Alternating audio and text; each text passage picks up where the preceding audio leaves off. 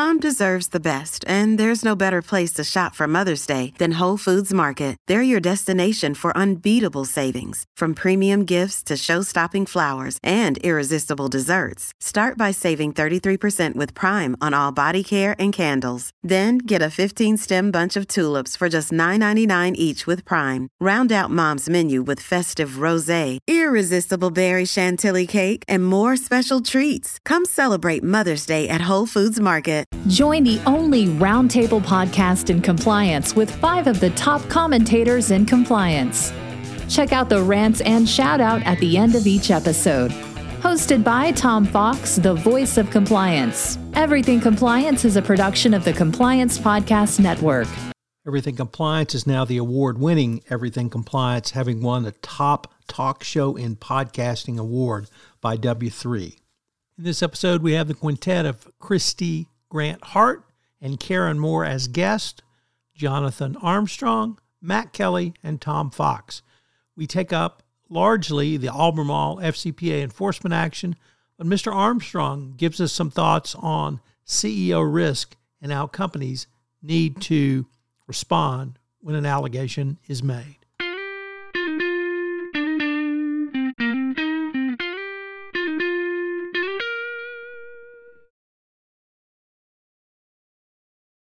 At Evernorth Health Services, we believe costs shouldn't get in the way of life changing care, and we're doing everything in our power to make it possible. Behavioral health solutions that also keep your projections at their best? It's possible. Pharmacy benefits that benefit your bottom line? It's possible. Complex specialty care that cares about your ROI? It's possible. Because we're already doing it. All while saving businesses billions. That's Wonder made possible. Learn more at evernorth.com/wonder.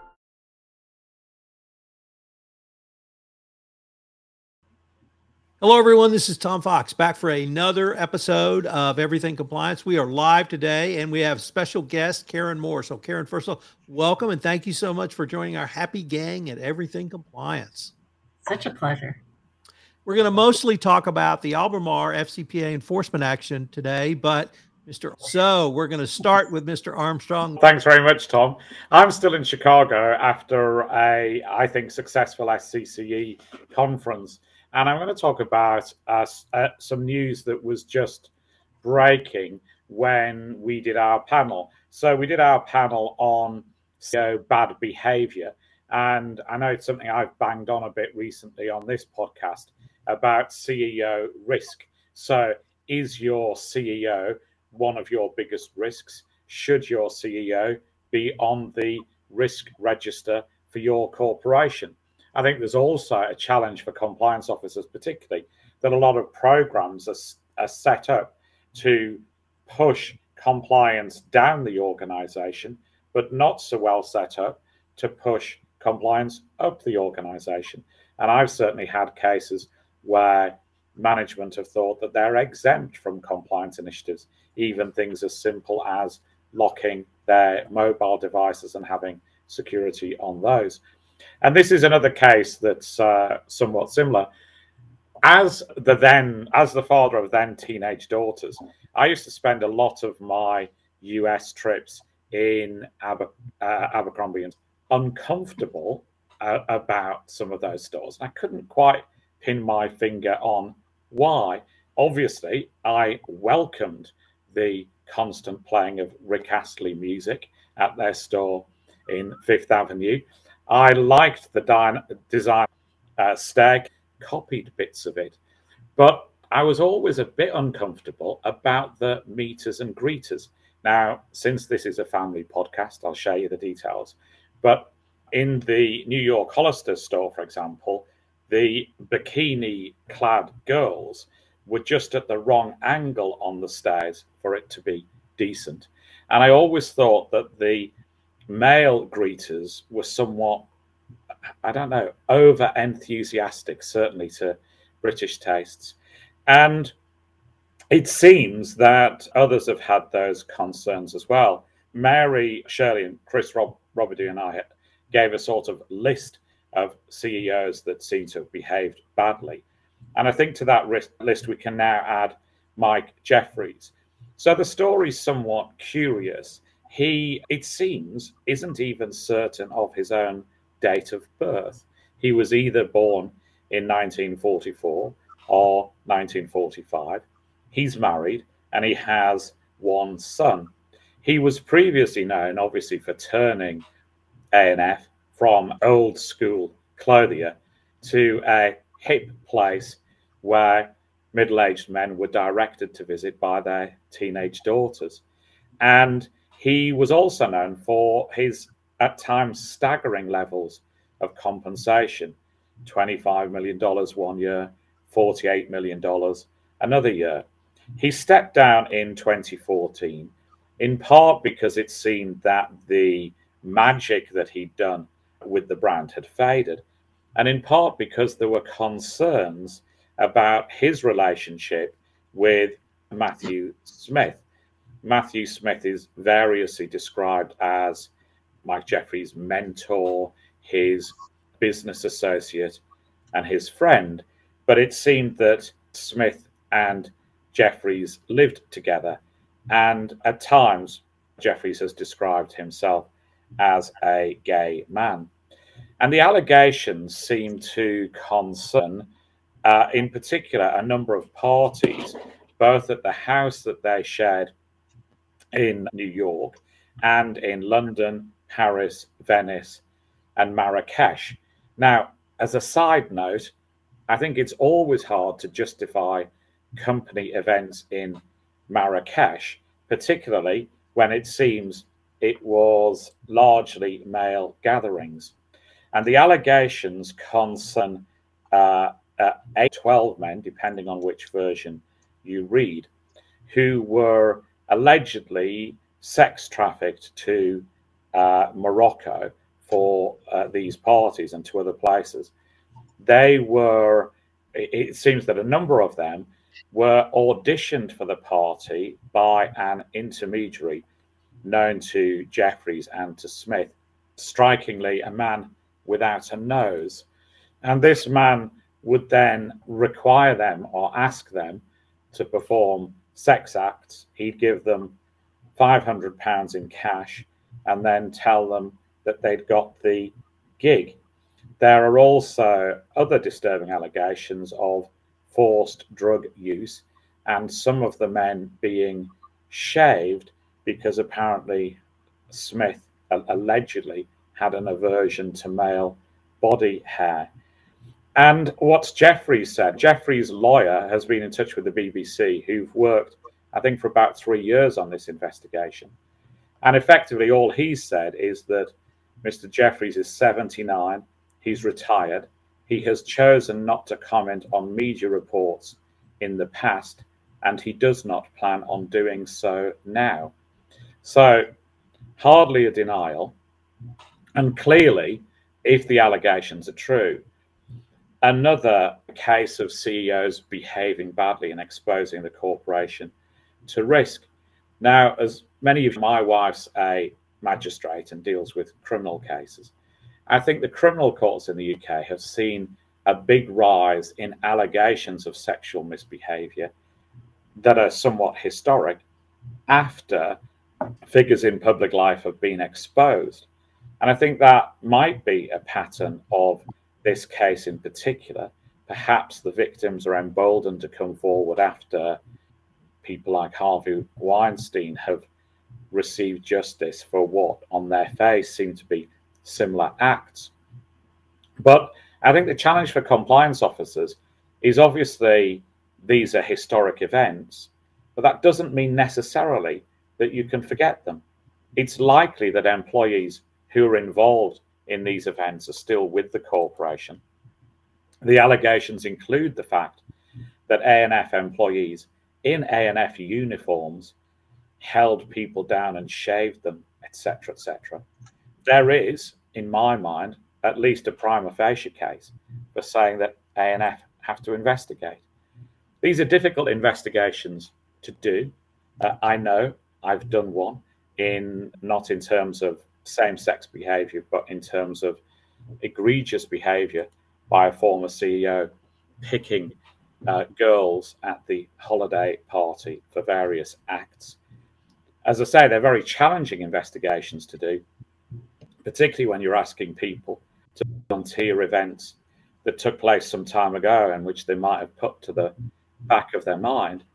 But they're necessary. And the victims that we had in our investigation thanked us for doing it and felt that it was a sign that the corporation regretted the past, that it was trying to look after them, and that it moved on. In the investigation that I did, the individual's continuing remuneration was cancelled. I know you're going to talk about the cancellation options, etc., in future, but these aren't pointless investigations, even if they're for events five or six or ten years ago. The corporation has to heal, and whether these allegations are true or not, they need to be investigated, however challenging that might be. Jonathan, I'm going to start off with perhaps where you started with the risk and CEO risk. Uh, we have friends who perform deep dive, deep level due diligence on individuals, and they advocate you really have to do that when you move to the senior executive level because the risk to the corporation can be so great. And in most of the situations that I've seen that have become public, there was a clear pattern of behavior. You know, somebody just didn't wake up one day and decide to become a serial harasser or serial abuser. They had done so at multiple corporations, whether it was incredibly attractive, incredibly buxom executive assistants, whether it was uh, something else, whether it was a series of promotions of former paramours. Did ANF or do you have any sense of whether there was any look or deep dive due diligence uh, before he became CEO, or did this sort of appear on ANF's radar uh, without them performing a requisite amount of due diligence? I'm, I'm not sure it did. I, I, I guess if you had have done superficial due diligence, checking Wikipedia, etc., you'd have found a, a married man with a son. Whether that causes you to stop investigating, I don't. But one of the other features of this case, as you say, due diligence is key for individuals who are going to be in such a prominent position. I'd suggest particularly, and um, I'm conscious of Kristy's past, so I'm treading carefully, but I suspect, particularly in the entertainment industry, particularly in fashion, particularly in retail, where you have often CEOs that are more creative in nature, I suspect sometimes creative equals living near the edge equals perhaps heightened due diligence. But the other staggering feature of this, I think, is the fact that it seems that nobody spoke up at the time. Corporate assets were being used for this. This is a man who was obviously wealthy beyond means. You don't take away $48 million from a business on uppers. And at the same time, the allegations seem to involve use of the corporate jet for some of these parties, use of people who are on the ANF payroll to uh, to host them, and you, you've got to think if you're ANF that not only have you failed in your due diligence and your onboarding of uh, this individual, possibly of people close to him as well. What was Smith's role in the organization? Why was he party? to a lot of the corporations diligence etc and but then the the critical thing is why did nobody speak up? Why were there hundreds if not thousands of bystanders in the corporation who thought all of this was okay? Let me first disabuse your notion that it's uh, limited to creative industries as the both ceo of british petroleum and the CEO of the British Petroleum American business unit, both resigned within the past month for improper liaisons within the organization and lying to board investigators about it. Unfortunately, it's not limited to creatives. But Kristy, you had a question or a comment? Yeah, just first of all, making sure you can all hear me. All set with that? Yep. Perfection. Yeah, so I just wanted to say Netflix did an absolutely fabulous documentary. I don't know if any of you saw on Abercrombie and Fitch and the culture issues that it had over time. Can you all set? And it, it was a really fascinating thing because it looked at all of not just the sex scandal piece with the models, but also things like not allowing women with hair with uh, to come to work and not being not allowing them that went to the supreme court. Uh, so that's a fascinating thing to have happened they went to the supreme court and the supreme court said no she's allowed to wear her hijab. Um, if you have them literally willing to go to the supreme court for things like that and to have a corporate uh, policy to not hire people who aren't beautiful to work in the store you have issues right and so it actually isn't surprising that we suddenly have this huge because they had so many cultural issues with respect to beauty and not hiring people based on what they could do, but how they looked. Even in the stores, at the store level at the mall, this was pervasive 100%. And if you know that's the culture, maybe just even starting at the store, going into corporate, that's going to be how you behave. Matt, over to you.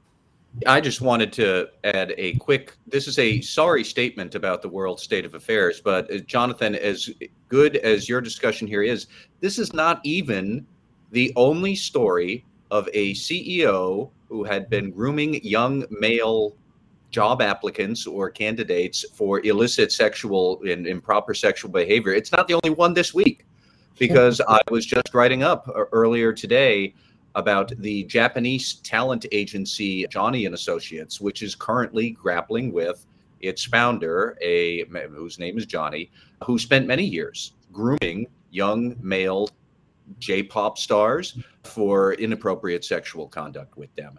And they are cleaning this mess up. They've just hired a new chief compliance officer.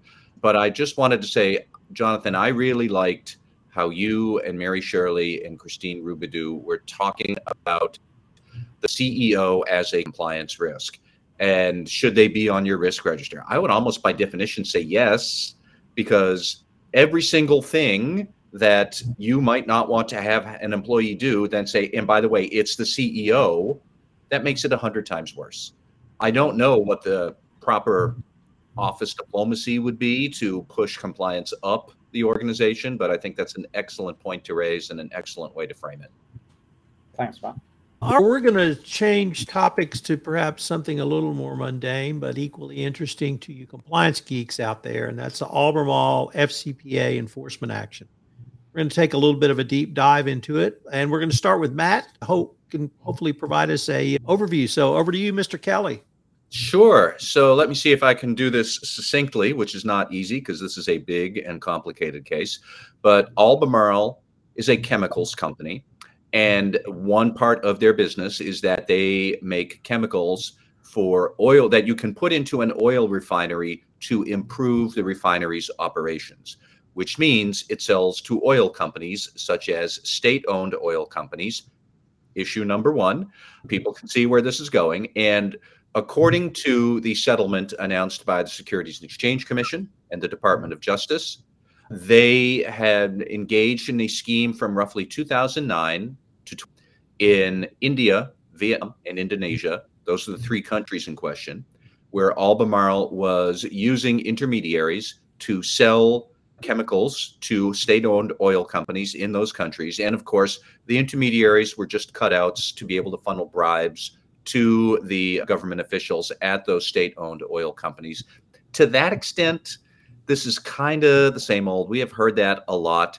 Uh, one particular detail I thought was pretty funny is that the fixer, who I think was based out of Singapore or Vietnam, but this was the fixer helping to arrange business with the Vietnam Oil Company was specifically told that when referring to the government official who ultimately would receive the bribes, you had to refer to him as his friend, quote unquote. And that was, you had to refer, use the quotes, not just say my friend in Vietnam, but my friend in Vietnam, in quotes, in all email communications. So hadn't seen that happen before. But we have a couple of interesting points here that I'm sure Karen and Kristy and Tom, you guys can all explore as well.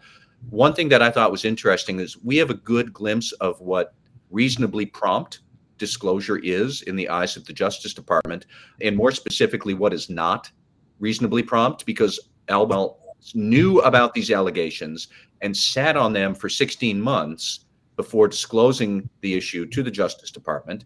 The DOJ says no, that is not reasonably prompt, 16 months. On the other hand, they did win credit for withholding bonuses totaling $760,000 during the course of their internal investigation. So that led to a fine reduction. That's a positive. Yet again, on the other hand, though, the Securities and Exchange Commission called out, quote, repeated and glaring bribery related red flags. And next time we're doing this podcast, I'm going to find a red flag to wave it from now on. But the internal audits that Albemarle did in 2013, 2015, 2016, they had identified multiple gaps in Albemarle's internal controls that were never remediated in a timely fashion. So there were some issues there. But ping ponging back again, what was some of the good news? So the DOJ did outline a lot of remediating factors and remedial improvements that Albemarle had done to lift up its standing in the eyes of the regulators. And one thing that it did was it had begun remediation measures based on its internal investigation while the government was doing its own investigation. We'll say that again. Albemarle discovered the incidents, was doing its own investigation, started remediating while it was still investigating, start was still remediating while it told Justice Department we have this issue, and then that is something that apparently the DOJ liked to see. That they started remediating even before they understood exactly where this train was going to and And funny enough, that is something that came up in discussion at the SCCE conference, not about Albemarle specifically, but there was one session about the importance of starting remediation even before your investigation is done, because some things you're going to have to fix regardless of whatever conclusions you might find. And the panel was uniformly saying, yes, you should do that. And now we have this case that basically said, kudos to Albemarle for doing that. And the other big remediation measure that jumped out to me was that uh, Albemarle transformed its whole business model to reduce corruption risk by implementing a new strategy where they eliminated sales agents throughout the whole company. So there are hundreds of these third party sales reps who are a walking red flag unto themselves. They eliminated all of that sort of structure, distributors, resellers, and whatnot. All of it went out the window and shifted to a direct sales business model, which does cut down your corruption risk because there are no third parties. You are just selling directly to the state owned company. Still have a lot of risk, but you eliminated a level of it. We can go on from there. Ultimately, this was 118 million in fines and disgorgement. It was 103 million in disgorgement in interest to the Securities and Exchange Commission, 98 million dollar criminal penalty, and mm-hmm. then 16.6 million in other additional forfeiture, which I am not entirely mm-hmm. clear on what that mm-hmm. might entail. But that all totals up to 218 point something or other million dollars so this is the biggest FCPA settlement I think we've seen in a while, and maybe the whole year. But that's the rough outline of the case, Tom. Mr. Armstrong, do you have a question or comment for Matt? Yeah, two quick comments. First of all, I've also had an investigation over the use of quotation marks. Simple message to learn is quotes cost cash. If you've got people in your organization who put things in quotation marks, and a regulator or prosecutor finds those quotation marks, you're going to be asked to explain why it's in quotes. Really easy to do using software like Relativity to find stuff in quotation marks. Regulators want you to do that in some respects. so It gives them something to beat you over the head with.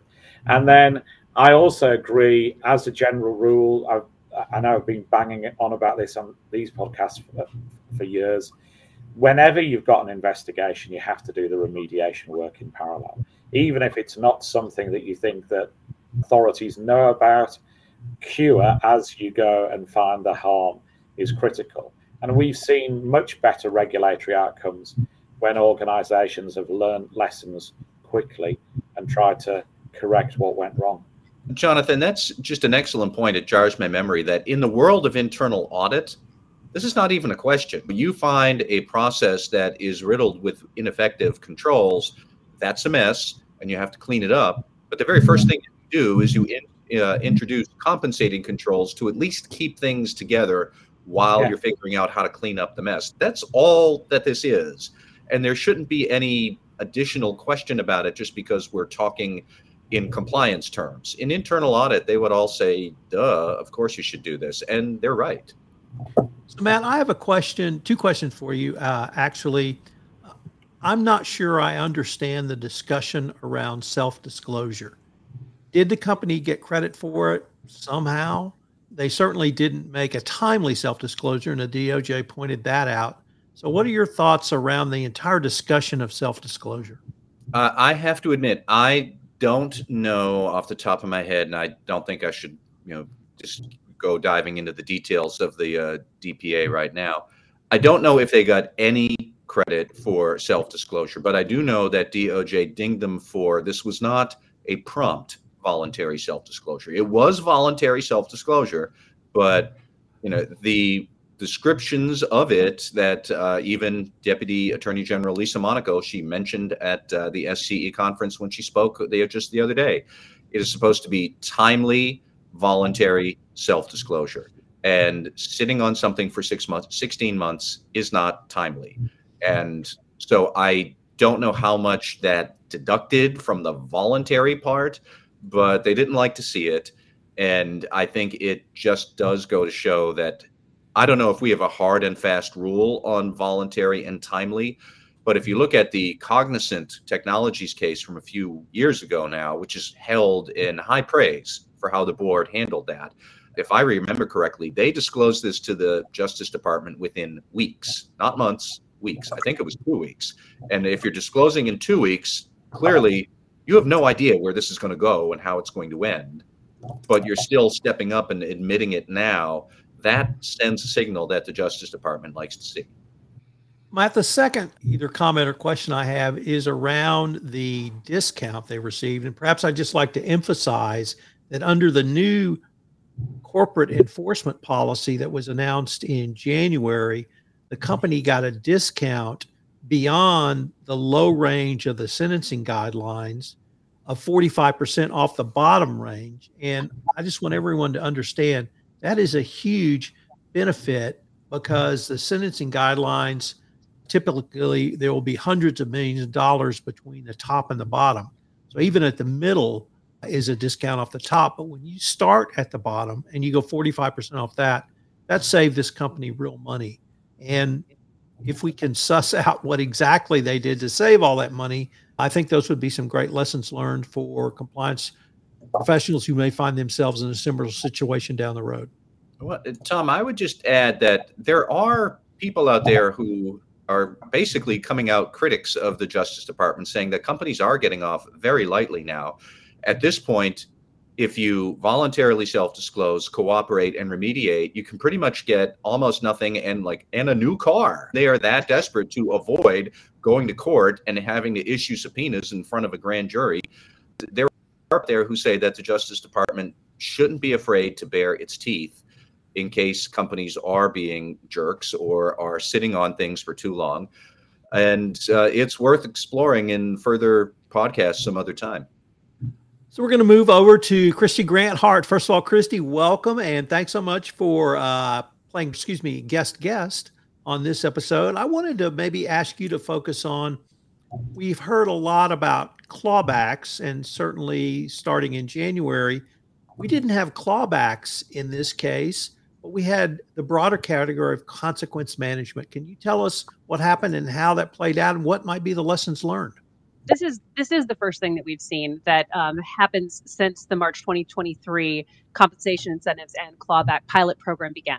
So it's actually sad there weren't clawbacks because I was hoping to do that fancy math that comes from whether or not it was successful or if you tried really hard and then you get either 75% or 100% of however much it wasn't that they actually got this uh, $763,453 specific penalty reduction um, because of those bonuses that they withheld. So they were withholding bonuses under two different circumstances during the investigation, obviously, and afterward. And that was if The uh, person involved obviously was an employee who may have been involved in misconduct, but also they were keeping them uh, from anybody who had supervisory authority over those employees or who and who knew or should have known or were willfully blind one of my favorite phrases in the fcpa world uh, about the conduct or the misconduct or should have known about it so I think that the pilot program has been really interesting to people. They wanted to see if it would be successful. Uh, some of the commentary that I read was talking about if it had been available to Goldman Sachs and, and doing the math about how much that might have changed things in terms of clawbacks. So I think that the lesson here from the DOJ is really that if you're in one of these investigations, you're going to get a lot of internal pressure to say not guilty until proven when why are you withholding bonuses and this is ridiculous and on. But I think that this shows that the DOJ was impressed by that and that it is something to definitely consider if you're having one of these big investigations that it, it will get you credit and you should be doing it. So the consequence part of this really drove, or I guess that's what I wanted to maybe drive home that even if you can't claw back or you don't claw back, there are things you can do. And how can we use this case to broaden that discussion for compliance professionals? That there's a variety of strategies you can use to make clear the consequence of legal violation of the FCPA by every level in an organization. I mean, I think that this case really shows that uh, there was so much benefit of the doubt given to the company after they did all of this remediation. I think that it's stick and carrot, right? They got a lot of credit for doing the withdrawal of bonuses and the investigation that was happening while they were doing so much remediation. I think if you're a compliance officer, one of the things you do is stress all of the levels of what they did in terms of shifting the model. I agree with you, Matt. I thought that was fascinating to make it much de-risked uh, so that they took an entirely different way of approaching it that they beefed up their compliance department that they shifted these things. Tom i really i wanted to bring in a separate angle from this DOJ and SEC. We've had a lot of the SEC uh, doing all the, it seems to be doing the DOJ dirty work in FCPA all year long, right? We finally have this coordination. Do you think that this is the beginning of, are we going to get a lot more out of the DOJ? Is this their wait for it moment and this is the, the big fireworks? What do you think this says about the, the organizations, if any, with respect to FCPA enforcement? So Karen is going to talk to us about the SEC angle. So I'm actually going to ask to hold that question for her before we get to that. But let me ask you, Kristy, one more. Everyone on this podcast dissects these DOJ SEC enforcement actions, and we try to draw out multiple lessons that we can bring forward. Do, do you think that this DOJ, the NPA, gives us some really new and not different, but new or shaded different lessons that we can bring, picking up on Matt started and you've also added to which is there seems to be a lot of credit being given to the company. And can we legitimately take that message to our clients? I think we can. I think that one of the things you always hear is you can't, you know, how you can't change a whole business model, right? We've been doing it this way forever. And I think this is maybe the most dramatic thing I've ever seen in terms of no, we actually did entirely shift our business model. We stopped using these types of third parties. I think in terms of one of the more egregious facts was that the they were told right the I think it was with Indonesia that the uh, third party said, hey, by the way, we're going to have to pay bribes in order to get this contract. You can't get much more specific than we're going to have to do this. And I think also we brought in the UAE and China, right? The SEC, I know Karen, you're going to talk about this more, but China and the UAE were also part of this that weren't part of the DOJ's piece of it, which I thought was interesting in and of itself. And Karen, I'll be interested to see what you think about that. But I think that from a compliance perspective, they got so much credit that what you can do with this, it's quite a lengthy NPA, is to look at it and see yes, you can shift the business models. Yes, we can beef up the compliance program. Yes, we can continue to withhold bonuses during investigations. That there are a number of things that you can use as a roadmap to be successful with these kind of investigations. And if you are not under these kind of investigations saying look this is the big wallop at the end why don't we do what they did to remediate to make sure that we never get in this kind of trouble and that if we do we're successful in the outcome karen do you have a question for kristy yeah, I do because I, I so much sign on to your dramatic shift in business model. I think it's really admirable that they hopped on that, and that's a pretty huge sea change for the organization. Um, although you want to try and explore why why did they put this model in place to begin with, which is very likely at the request of some of their state owned contacts that probably didn't just request that they use an agent, but probably recommended or, or, actually did recommend in at least one case who the agents are. Do you see this maybe sending a message that sometimes you may have to forego that short term profitable transaction in the interest of saying if we can't do it, we're just not going to do it? Absolutely. That when you look at the, the way that the facts are put together, they knew that they had outlandish commissions. There was one where the person had been, I think, registered in China for three weeks or something like that. There was this the switching out of one for another because they had such good relation good relationships, air quotes, Jonathan, with the with the government official, right? So it was very clear what was happening. This wasn't hidden somewhere and nobody could find out about it. So I think can is there the potential for proper use of third party intermediaries and sales agents in the world? Yes, of course, it's not an impossible model. But when you have one that is as corrupt and as obviously corrupt as this model, I think a sea change may be the only way to to fix it and maybe inter- reintroducing it over time with a different model. But frankly, looking at the egregiousness of we already know this is an outrageous commission. And of course, to Matt's point, when he talked about those internal audit findings, internal audit was blinking red lights. Hey, we see this is a problem. Everybody knows. But I think I was reading Michael Volkov's in uh, analysis of this, and I think one of the things he said that I thought was brilliant was, look, the board audit committee should have they, should have these audit findings, right? The audit committee has the audit findings that say blinking red light, big problems, overly big commissions, things we can't control. And then at that point, the board has responsibility at some point here for not following up on those audit findings or at least continuing to ask those questions. So I think maybe, Tom, one of your things, what do we do now? Following up on those audit recommendations and making sure that some of these things happen and are remediated from the highest level is really important. And that's definitely something we can learn here. Mr. Armstrong, do you have a question or comment for Kristy? Yeah, I was just going to say to uh, Karen and Kristy's point, we often forget that bribed uh, the business that you obtain through bribery is often not that profitable. And there's a, gay, a great case study on Siemens, for example, where they analyze uh, the fact that obviously you're paying somebody a high commission. And then in a lot of bribery schemes, you don't get the business by bribing you get details of the best bid. Mm-hmm. So so you might have business that on its face isn't profitable, and then you're paying somebody 10% to get it. So sometimes it's not business sense as well as not ethical sense. Matt, do you have a question or comment? Two, I'll keep them brief. But on the changing of the business model, one thing that stood out to me is that is a substantial change for a large company. And it, I don't know this for a fact, but I can't envision a scenario where that didn't happen without the direct blessing of the CEO and the board. That's a really disruptive thing to do. If that is how it happened at Albemarle, that shows that yes, the top is now invested in making structural changes to clean this up. But then that brings us right back to Kristy, you were talking about Mike Volkov wouldn't the board have been seeing these internal audit reports six years ago saying this is a dumpster fire we need to fix it? Then they didn't fix it then but they wind up having to fix it now. And so there's a certain dichotomy there that just underlines how messy this case was.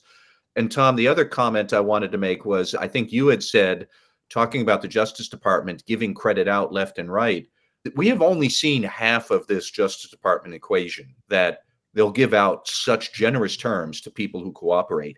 In theory, we still have those bigger sticks. I'm still waiting for when we actually see a bigger stick get used, where a company does get prosecuted, does suffer an indictment and a guilty plea, something like that, that where a lot of what we're talking about, such as being untimely in your self disclosure, that's going to have some real consequence. And so far, I, I, still don't see very much of that second half of, of what we're talking about bigger carrots and bigger sticks. I see the carrots, but I don't know that I see the sticks. On that note, we want to introduce Karen Moore. Karen, first of all, welcome to Everything Compliance. Uh, what have you been thinking about regarding this enforcement action? Thanks, Tom. And as a long-term fan of, of this, I'm just I'm really thrilled to be here. I feel a little bit like a groupie being asked to sing on stage. First, I want to preface the whole thing because I think we should all give a lot of nods to Albemarle beyond this big sea change in their their sales structure. They've clearly implemented a lot of change to its compliance and internal controls before, during, and after this outcome. And we're talking about bad behavior five and 10 and even longer years ago. Credit to the Albemarle that is today, which I think has a pretty good compliance program and has really set themselves on the right path. So having said that, I really, if, if we weren't talking about this today, I would be using this as my rant. I think they got off really lightly. I mean, to Matt's point, first of all, where's the prosecution of this and other um, cases, when you read the facts here, and I encourage people to read the SEC um, order simply because it's an easier read uh, than than the DOJ, and it you know covers the same instances plus two bonus instances. They got this hefty discount, as you mentioned, Tom, off the bottom of the federal sentencing guidelines calculation. So they got a lot of credit, even though there was a late disclosure. They got a non prosecution agreement, not even a deferred prosecution agreement. Some pretty light conditions there.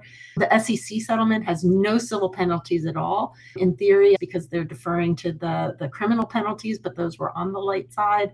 There was no individual accountability beyond the clawbacks. And we get that kind of double credit on the clawbacks, right? Because you don't have to pay the bonus and you also get credit for the clawback against your penalty. So every dollar is $2 saved. There's no monitor imposed. So I, I don't understand on the facts presented that how they got off like this. I understand the, the cooperation and all the good work that they did before, during, and after, but th- this was when I read through the administrative My first thought was, you cannot make this stuff up. If we had created some of this as a hypothetical on the facts presented, we get pushback that it was an unrealistic hypothetical, that this is not the way companies operate just to give a little bit of flavor, the, the Vietnam um, case, which is, I think, illustrative of, of the others as well, they give the sales to a sales agent with no experience in Catalyst, which is the, the product in question. They'd only been registered to do business in Vietnam for three months. He brags about his contacts in writing, gets a larger than usual commission for the region, so that's recorded. And then, according to the SEC order, he provides Albemarle with sensitive non public information about competitors. He provides them with advanced tender details, samples of competing product information on competitor bids and also together with albemarle managed to get changes to the tender process that that favored albemarle's um, bid. So it, it, just made me think. A, uh, uh, um, a, few weeks ago, I was watching a, an American football game. Go Falcons!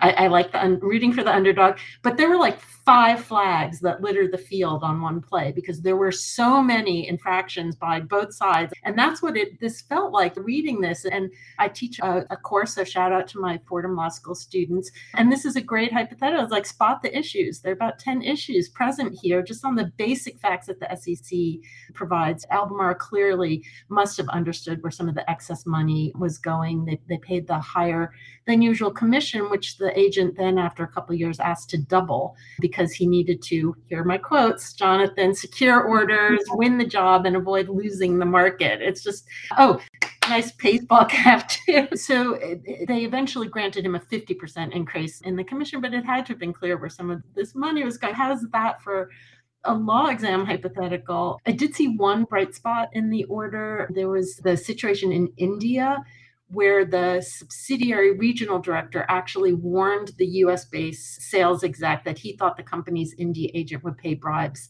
apparently there were threats to put the company on this holiday list, which would prevent it from bidding on certain contracts. So the regional director warned the sales executive by email, expressed his concern that the India agent would cause all Albemarle to violate the FCPA. They provided so many easy documents in this investigation. So yay, here at least the regional director obviously paid attention to his training and and the policy, although he didn't seem to have reported this through compliance, which might have been able to do something. So what did the the US sales exec do? You think, okay, yeah, now I've been put on notice. Did he immediately terminate the India agent or take any steps to revise the arrangement? Of course not. He didn't. The US sales execs not only ignored all that, but signed a backdated consulting agreement with the India agent calling for a 3% commission, which was noted was three times higher than the normal rate paid to the existing agent. And then shortly thereafter, they got taken off the holiday list and problem solved. No, no problem. As Kristy mentioned the, the SEC finding goes beyond the findings of the DOJ into transactions in China and the UAE.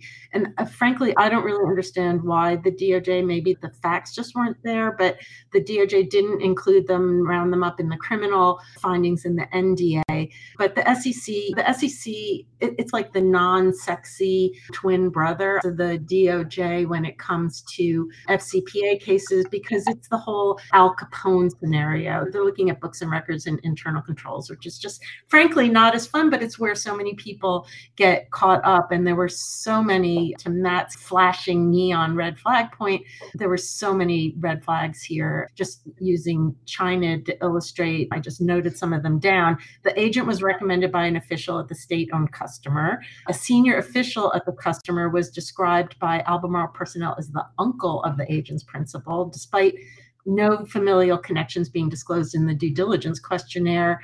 So at least due diligence was being done. Compliance due diligence also revealed that the agent had no website and had only been registered to do business in the weeks before the engagement, which is something that crops up in other jurisdictions as well. And again, like with other jurisdictions, the commission rate um, was questioned as high. And, and as the engagement continued, there were more red flags that were um, present, including um, sole source basis of the appointment and this incredibly high price that was charged to the detriment of the China state owned enterprise, and then clearly to the benefit of Albemarle and their agent. And in this case, the SEC noted that there were no internal controls in place. And I guess that's why they included it and maybe didn't include it in the DOJ, because they really focused on all of these in India and the UAE. The fact that there were expenses that were being recorded as legitimate commissions and also discounts um, on payments, adjustments to sales, expenses, etc.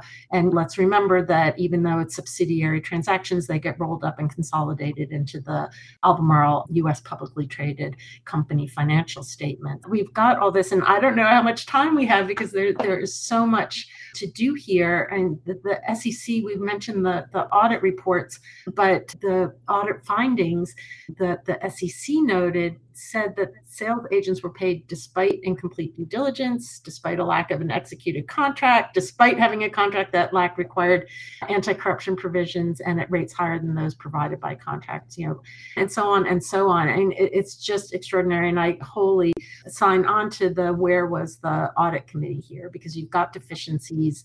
They did address some of them, but they didn't track them. I've got many more comments we could probably do in Albemarle part two, but I think just the final comments I had was for compliance officers, what does that mean? And I think it's just a a real indication for us that sometimes we operate too much in our comfort zone, that kind of design and implementation of our program, and we don't take enough steps and broad enough steps on the effectiveness measures that we need to do. Are the right people getting the right training to spot the issues? Are messages about risk tolerance being sent in a credible way by senior leadership? How are deal reviews being conducted? Because here you had a pretty transparent um, insight into all of these deals. It wasn't thousands and thousands of customers. They were a small number of customers with very high value deals. So how are those reveals reviews being conducted? Are the audit deficiencies being tracked? Is risk scoring catching what it needs to, to catch? Is the relationship between audit, internal controls, and compliance sufficient to, to get to where we need to go? Rich, very rich source of information and thoughts. And I feel like I don't need to draft any made up hypotheticals for law, my law firm, my law school exams. I'm just going to take some of the Albemarle fact pattern and stick it in there and see what my students do with it. Wow, that was great, Karen. But Kristy, do you have a question or comment for Karen? Yeah, it's it's to Karen, but also everyone. Uh, where's the monitor? I don't understand. It used to be that there was the big fear that so many cases with much less egregious fact patterns ended up with two, three, four, five year monitorships. This being a non-prosecution agreement, but also this seems like the classic case where you find a monitor. Anybody have thoughts about why this just didn't happen? And is there a credibility issue with that? Is there a credibility issue with not issuing a monitor in a case like this where it becomes less scary and just it's not going to happen again? Yes, it is. Everything you're saying, Kristy, I agree 100%. This is the thing that I'm starting to hear and more and more often is that the Justice Department will go to great lengths to make sure they do not have to be nasty people writing subpoenas, hauling you in front of a grand jury. Instead, they will give you the moon and the stars, and probably, like I said, a new car for the general counsel, so long as you just show up and go along. You could have a monitorship as part of an NPA or a DPA, right? That could still be part of this whole thing. If they don't want to have to go through the whole public prosecution part and potentially have issues of do we have jurisdiction? Is this too far? All those kind of things that we see as the legal battles here, where there really are tenuous challenges that imposing a monitor as part of an NPA or DPA can just be part of that plea deal. And I'm surprised that this one in particular, that wasn't part of it. Yeah, I'm 100% with you, Kristy. And it seems odd given the, that kind of statements earlier on in last year that there was going to be an increased use of monitors. It seems to run contrary, give them a, you know, light, get, let them off lightly on penalties, but track what they're doing. Maybe it's because there's such a distance between the last bad transactions and the resolution of the case. They felt that they'd done enough. I, I don't know. Let me try to explain that and going in a different direction. In the new corporate enforcement policy, they listed about 20, maybe 10 rather, factors for monitorship. Number one, did they self disclose? And the egregiousness of the conduct is not one of the factors. After it's have they self disclosed, it is did they put a new compliance policy in place and have they tested that? And that seems to be it. Uh, now, they didn't report in the NPA whether those two factors were present, but that's the test now, and that seems to be where we're going. But we are now going to move on to fan favorites, shout outs, and rants. Mr. Kelly has a hard stop, so we're going to start with Matt, then go back across the pond to Jonathan, then over to Kristy Karen, and I will bat number five today. Matt, what you got for us? Yeah, I want to give a, uh, I suppose this qualifies as a rant to the now former Speaker of the U.S. House, Kevin McCarthy, who was a terrible person, terrible politician, terrible leader of his party, and got exactly what he deserved. Uh, when they deposed him in what was probably the stupidest cell phone I have ever seen in U.S. politics, which says a lot in this country. Uh, but what Mr. McCarthy, I think, failed to ever see is that in some alternative universe, when he became Speaker uh, at the beginning of the year, that other Kevin McCarthy took a more moderate and conciliatory approach. Did get some uh, Democrats to come over to his side from time to time, could have pursued more moderate policies and pushed them through on a bipartisan basis, which last time I checked is exactly what this country is calling for its politicians to do. And in that parallel universe, I bet that Kevin McCarthy, A, still has his job, and B, is probably one of the most effective and popular politicians over there. Because we have no effective politicians who are not at all popular pretty much anywhere in this country right now. But I just single, singularly want to call out McCarthy that his fundamental problem is he only believes Republicans should only negotiate with other Republicans. And that's how he was going to keep his job. Here in the real world, there are people in this country and in Congress who are not Republicans, and you can't just ignore them. You can't think because they're not Republicans, they don't have some claim to participate in governance. Yes, they do. And he really should have thought much more smartly and strategically he could have outflanked this dimwit nutball, Matt Gaetz, who can't believe that Gaetz is the smart master strategist here who outfoxed him. That is a sad commentary. But ultimately, look, Kevin McCarthy sold his soul for power and now is surprised that he is wound up in hell. And I have zero sympathy for somebody like that. Mr. Armstrong, you've already culturally referenced no sex, please, we're British. I'm not sure where you can go from here. Yeah, I don't think I can get as ranty as Matt today. I was going to uh, shout out to Kortney Nordrum. I was privileged to speak with her at SCCE yesterday, and I thought it was an incredibly brave thing to do to talk about the ransomware attack that she handled on her corporation. She it was a warts and all account, including the uh, emotional issues involved with handling that type of attack. And from my experience, it's very rare. I think I only know of one other corporation that's had a warts and all real time discussion of the attack they faced. And unless we discuss these things in public, then we don't know how horrific they are. And if we don't know how horrific they are, then we don't prepare properly. And if we don't prepare properly, the bad guys win. So it was a, in my view, I know I'm biased. We were fortunate to be on the team that helped minimize the the parts of the attack that could be minimized. I know I'm biased in this, but I thought it was an incredibly brave presentation and one that was very much for the public good. Kristy, what do you have for us today? Something not compliance related to rave about. I recently began, one of my friends linked to a video of something called Don't Be a Lawyer. Has anyone seen this from my crazy ex girlfriend? It is a singing, dancing reason to not be a lawyer because it's a horrible life and it's amazingly funny. It's got a full like dance cast and dance crews and it is from My Crazy Ex-Girlfriend, which is a program I didn't watch when it was out, but it turns out there's a musical number in every single episode. So I am living my musical theater best fantasy because it's that.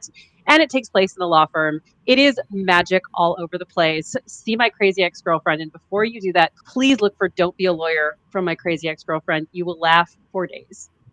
Well, Karen, you've had some time to prepare. What do you have for us? Yes, I'm going to just maybe build on that theme, but maybe rant uh, a little bit on the law firm. I love being a lawyer, by the way. I think it's a great profession, has great opportunities, but sometimes gets taken advantage of. So my my rant is on big law partners charging upwards of $1,000 an hour for their advice, valuable as it is. Jonathan, you're worth any penny anybody would be able to pay, but still, last spring Reuters reported that in the Johnson & Johnson subsidiary Chapter 11 case, the U.S. trustee actually appealed to court asking the federal bankruptcy judge in New York to block LTL from re- retaining a Hogan and Lovells partner, citing his absolutely egregious $2,465 an hour rate, significantly higher than already high rates in the seven other law firms already involved in the case, which range from let's see, I think it's Skadden Arps at 1100 an hour and Orrick Herrington at 1750.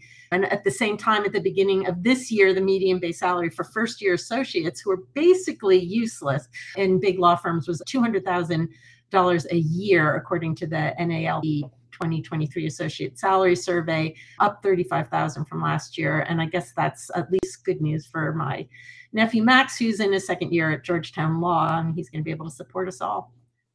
I'm telling well, you, there's a line in, in that song that says, You can spend four years of your life helping one pharmaceutical company merge with another pharmaceutical company. Now, see, you're going to go look at it now, right? Because that's actually. there you go. Mm-hmm. Well, I'm going to have a dual shout out. Major League Baseball playoffs are here. They have already started. We have already seen, uh, first of all, playoff baseball is absolutely great. We have already seen some fabulous plays. Carlos Correa made one of the great defensive plays I have ever seen uh, in the Twins game against the Blue Jays. Vladdy Guerrero Jr. got picked off on second on an absolutely inane play. And of course, the world champion Houston Astros start their defense of their championship. So I'm going to be glued to playoff baseball, at least as long as the Astros are in. And also, I want to shout out to Dick Butkus. Dick Butkus died this week. He was the absolute prototype middle linebacker in the 60s and early 70s. He completely revolutionized the position. He was about uh, in all the NFL. If there could be a meanest, he was it. So I don't know what you're doing in heaven, Dick Butkus, but I'm sure you're looking for somebody to hit. Ladies and gentlemen, this has been an absolutely great everything compliance. I hope we can get the gang back together. And thanks for all our guests who commented. So till next time, guys, thank you. Thanks, Tom. Thank you, thank you Tom. This is Tom Fox again. Thank you so much for listening to this episode of the award winning Everything Compliance. If you've enjoyed this episode, I hope you will subscribe, rate, and review this episode wherever great podcasts are listened to. I've linked to all of the topics we touched upon in this episode in the show notes. So if you'd like additional information, I would urge you to check out uh, the reports, articles, and press releases regarding the topics from today's podcast. The gang will be back in a couple of weeks with another episode, so I hope you'll plan to join us again. Everything Compliance is a production of the Compliance Podcast Network. The Compliance Podcast Network recently won five Communicator Awards, so I hope you will check out some of the award winning podcasts on the Compliance Podcast Network, including Data Driven Compliance, The Coming Conflict with China, Never the Same How Business Changed Forever, from the Russian invasion of Ukraine and the night sky to eclipses coming to Kerrville, Texas. This is Tom Fox. Thanks so much for listening. We look forward to visiting with you again.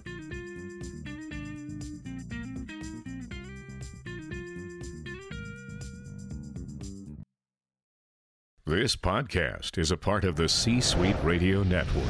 For more top business podcasts, visit c-suiteradio.com.